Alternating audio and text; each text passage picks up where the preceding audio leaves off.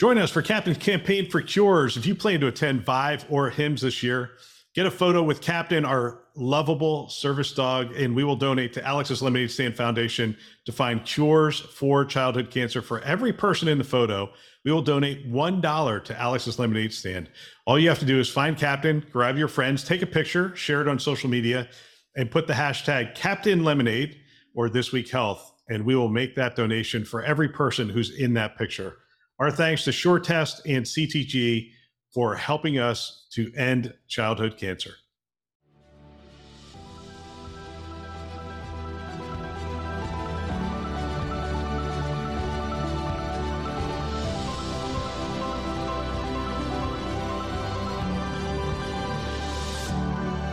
Today in Health IT, Amazon enters the Gen AI race officially. My name is Bill Russell. I'm a former CIO for a 16 hospital system and creator of This Week Health, a set of channels and events dedicated to leveraging the power of community to propel healthcare forward. We want to thank our show sponsors who are investing in developing the next generation of health leaders SureTest, Artisight, Parlance, Certify Health, Notable, and ServiceNow. Check them out at thisweekhealth.com slash today. As you know, we partner with Alex's Lemonade Stand all year long. We set a goal for $50,000. We've raised $55,000 and we expect to plow through that number. If you want to join us, click on, go to our website, top right hand column of the homepage. You're going to see a link to the lemonade stand, and go ahead and click on that to give today. We believe in the generosity of our community, and we thank you in advance. One last thing share this podcast with a friend or colleague. Get the conversation started. Use it as a foundation for daily or weekly discussions on topics that are relevant to you in the industry. They can subscribe wherever you listen to podcasts.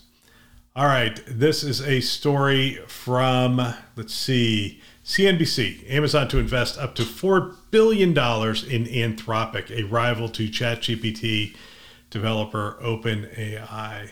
Okay, here's the key points. As you know, CNBC story, they just have the key points right at the top. And it's really, this will probably end up being pretty short. I'm just going to cover this. E commerce giant Amazon on Monday said it will invest up to 4 billion in artificial intelligence firm Anthropic and take a minority ownership position in the company.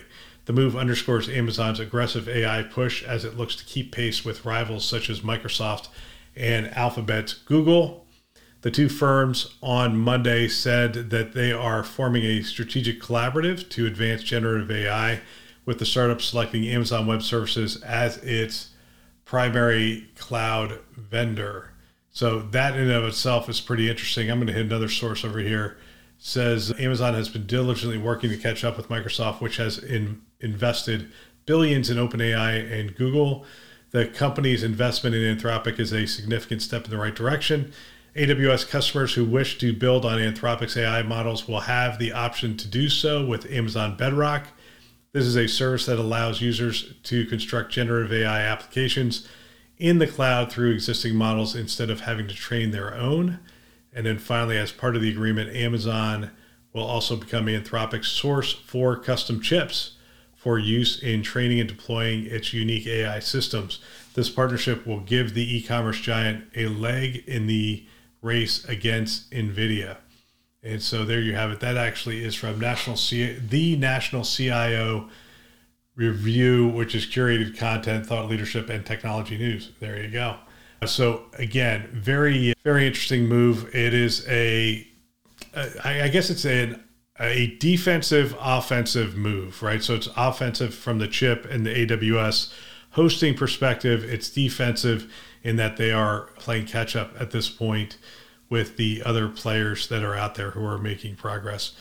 You know, one of the things that it has become common in my interviews and discussions with CIOs is they almost apologize for saying AI or generative AI because it comes up so often.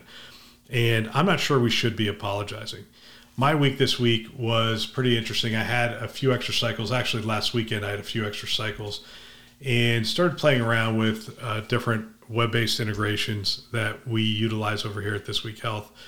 And some of the back end is OpenAI's ChatGPT 4 and we have texting applications that we've connected to and some other things.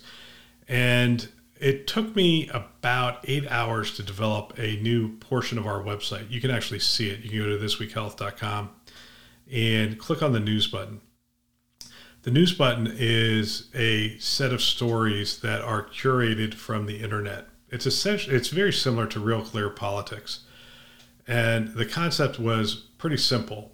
It is can we create as an industry a way to curate the best articles on various topics within health IT? That was the concept and it was it had to be simple. It had to be easy, had to be easy to maintain, easy to submit and curate an article. And so what I did is created a way for the curators to text an article. If you're on your phone, you find an article and then you hit share the article and you just text it to a number that I give to the curators. And that whole process, as you know, if you've ever shared it to like Evernote or texted it to somebody else, it's the same process. You just share the story, text, and away it goes. The, the integration I have picks up that text, it runs it through ChatGPT 4, creates a summary, and captures, you know, what what article, where the what the source of the article is, and some other details on the on the article itself. And it then as the editor, remember the perfect machine. We talked about this. Satya Nadella talked about the perfect machine and the best way to use these kinds of generative AI tools because they do make mistakes and it is to use it in the design construct of a co-pilot. And so it is not the pilot, it is not taking control of our website, but it actually sends me a message on my phone through one of the tools that we use as well. I'm not giving you the details because as you know with security you just don't give out all these details, but essentially it and one of the tools that's prevalent for our organization, it sends me a message. I then look at look at what it's collected how it's collected it, and the uh, summary. And I just essentially give it an emoji. It's that simple. I give it an emoji, either thumbs up, thumbs down, or different kinds of things depending on what I'm trying to do. If I give it a thumbs up, it publishes it to the website. That's it. It's that simple. And so what you had is a process where we have curators out in the industry. And at some point, I'm going to solicit more curators. So if you're interested, you can reach out to me who are going to be reviewing stories every morning, which is what we normally do, right? We hit we hit uh, social media or our favorite sites, and we see what stories are out there. When you see something that's interesting, you click on that story. You're reading that story. You say, "Wow, this should go on the on this week health." You just hit share, text. It comes to an editor at This Week Health. They review it, give it a thumbs up, thumbs down. You get a text message back immediately that says, hey, this story wasn't approved for whatever reason, or this story was approved and it goes on the site. So again, it's that design construct. So why CIOs are apologizing, I think, because it's talked about so much. But one of the, the reasons I don't want CIOs to apologize is the absolute power of this tool is pretty doggone amazing. And in about eight hours, created a process for the entire industry to curate and aggregate a series of stories on the internet. And you know, it's it's uh, it, it is that powerful. And and when we talk about it within healthcare, what we're hearing is summaries, summarizing information, just like we do with these stories. It summarizes information really well. So when you think about a longitudinal patient record, summarizing that care across the ICU, summarizing that care, that's something that takes people a fair amount of time today to go through the entire medical record, to collect additional medical records and that kind of stuff, and summarize it for that complex care. That's the kind of thing that generative AI does really well. Now, maybe not ChatGPT 4, maybe it is ChatGPT 4, maybe it's through Microsoft, maybe it's through Amazon, maybe it's through uh, Google, but there are opportunities to take tasks that take people a fair amount of time and reduce those significantly. Now we have to figure out how to do the error checking.